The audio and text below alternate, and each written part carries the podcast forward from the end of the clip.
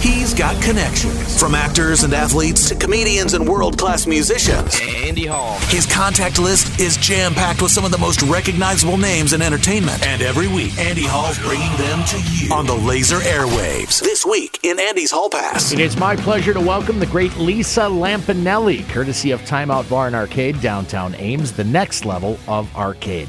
It's an honor to have you on the show, Lisa. Thanks for coming on and sharing your story. Oh, sure, no problem. Lisa Lampanelli's Losing It coming to the Des Moines Civic Center's Temple Theater tomorrow through the 23rd. I've heard this production described as uplifting, motivational, and inspirational, just to name a few. Quite a departure from your reputation as the Queen of Mean. Well, what they forgot to mention is there's probably a lap every 20 seconds because that's the problem, I think, with a lot of these shows that are inspiring is they forget that what made audiences like you in the first place was a sense of humor. So, yeah, the show's really funny. I'm super proud of it because I, so far in my life, hadn't been able to combine both humor and something that helps people. So I think that really is what uh, it's finally reached that goal.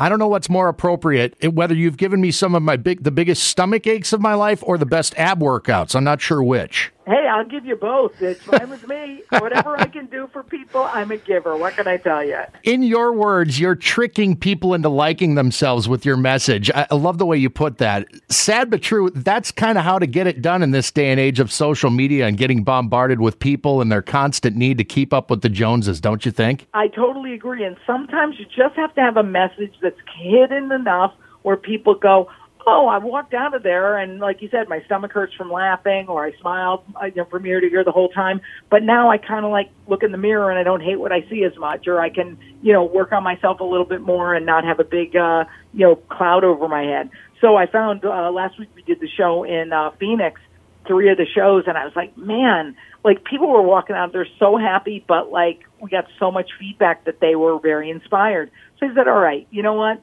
Um, whatever my job is, whatever level people get the show on, I'm happy to do it for them. Retiring from stand up comedy when it's been at the center of your entire universe for so long, for most people, stepping away from that sort of routine and switching gears as you've done is a pretty scary proposition. Yeah, it's interesting because I wasn't scared at all because my feeling is, you know, I think it was my age too in that I know now to pay attention to what doesn't feel great anymore.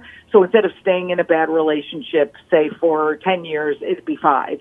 Instead of sticking with a career that I wasn't getting joy from anymore, I, it wasn't hard to leave because I didn't hate it. And I think that's the whole goal is leaving things before you resent them or hate them. Hmm. You kind of go, wow, it's not kind of bringing the joy to me that it used to. So I want to kind of change it up a little bit. And this, like I said, thank God it helps me combine both the humor and some meaning. And I feel like, uh, wow, this was not a difficult transition. I'm more shocked than anyone else that it hasn't been hard. But that said, I mean, you've got to miss it to some extent, I imagine. I don't. There's not one second I miss, literally, because think about it. I'm doing storytelling still, which is standing up telling stories. Um, it's still funny. So what's there to miss other than the fact that the constant travel and hating my life every second of the day? A special Monday edition of the Hall Pass today with the great Lisa Lampanelli, who's losing it tomorrow through the 23rd at the Des Moines Civic Center's Temple Theater, combining a message of hope, inspiration, and motivation with her own unique brand of side splitting comedy based largely on her own struggles with weight and body image. And you're not up there alone, Lisa. You share the stage with others that tell their own stories. Yeah, which is the greatest thing, too, because you're talking about being able to travel with three other actors people who get you, who have the same sense of humor, who are really funny and personable and fun to be with. So yeah, it's a cast of actors, two of whom were in my play uh, that this is based on. I did an off-Broadway play called Stuff that this, show is based on. And um, then one of my other good friends is in it. And I'm like, wow, to actually have that support on stage is really nice. Even though we all tell our individual stories, we are kind of in it together, which is really a difference from stand-up because stand-up as you could probably guess, could be a really lonely place to live. Yes, for sure. In losing it, you spend a lot of time on fitness and body image, something you've been incredibly open and honest about in terms of your own struggles. You know what bothered me for the longest time, Lisa? If I could just be yeah. honest for a second, there's a real stigma for us guys that have been through or are currently dealing with similar issues. We don't tend to talk about these things, and that's a real problem, I think. Wouldn't you agree? Oh my God. I'm so happy you said that because I noticed in the audience there was at least 50% men in the audience. And I'm like, wow, men do struggle with food and body image.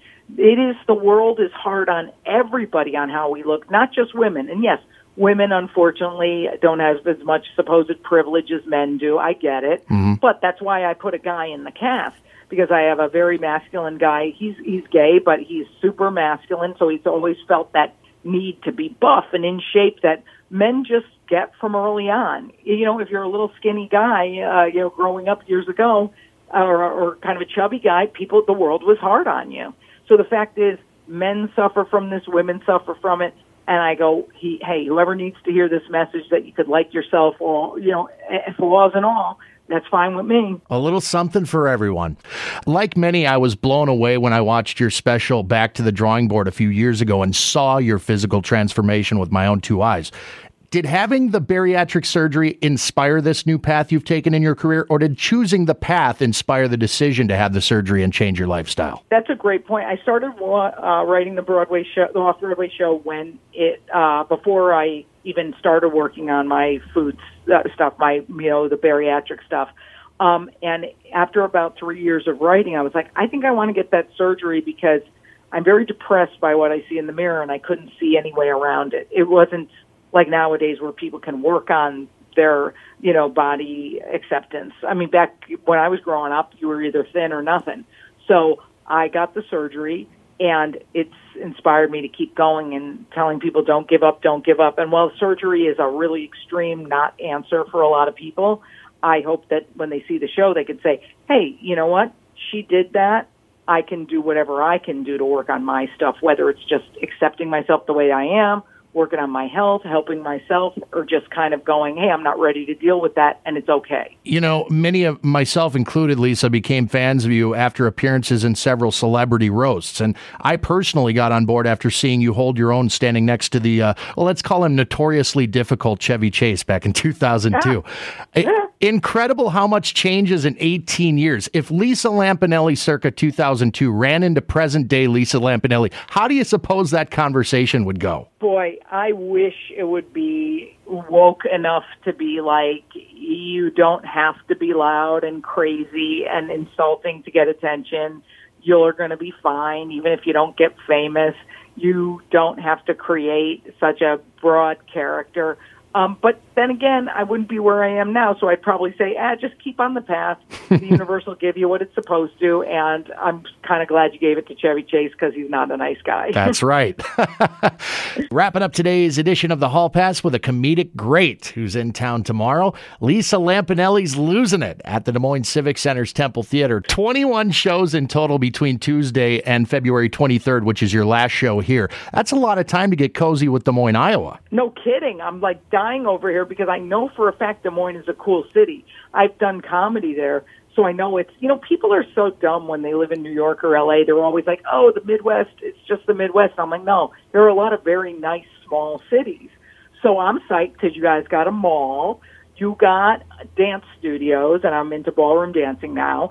Our hotel has a gym. They're great restaurants. I'm like excited. It's crazy, but like I have never been away this long. I've never done a three week run anywhere.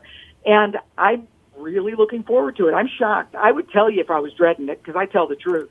But I'm looking at my calendar going, this is pretty cool. We get to sit down somewhere in a theater that's really well respected and really do a show that has a lot of uh, meaning for me. So I think it's going to be great. I'm excited. Are you spontaneous when it comes to keeping yourself entertained when you're not performing and in a city like ours, or have you taken notes over time and revisit places you might have enjoyed in past visits? Well, in the past, it's interesting because I played theater, so you just fly in. See the hotel, the airport, the theater, and go home again. So I never spent a second of time in any of the places I played. So it's kind of like me being there the first time, but I do remember it's a cool city. So I go, okay, I'm going to look up what Des Moines is famous for, and I'm going to go to every single one of those places because I don't have any excuse now. So anyone who has any recommendations, please DM me on my Instagram, Lisa Lampanelli, and send me what I have to see in Des Moines because I really, why not? What else do I have to do all day? I'm going to be just sitting around all the time. Careful what you wish for. Des Moines is going to bombard you with messages now. Look forward to seeing the show, Lisa. Lisa Lampanelli is losing it. Temple Theater at the Des Moines Civic Center. A total of 21 performances with more details and tickets available either at dmpa.org or Lisa's website. You can buy there too at lisalampanelli.com, right? Yes. Thank you so much. This has been a blast. And, dude, I can't wait to see you all next week. Lisa, I've enjoyed this uh, a whole hell of a lot, and I hope to have you back again soon. And I hope I run into you when you're in town. Oh, without a doubt. Thanks a million, man.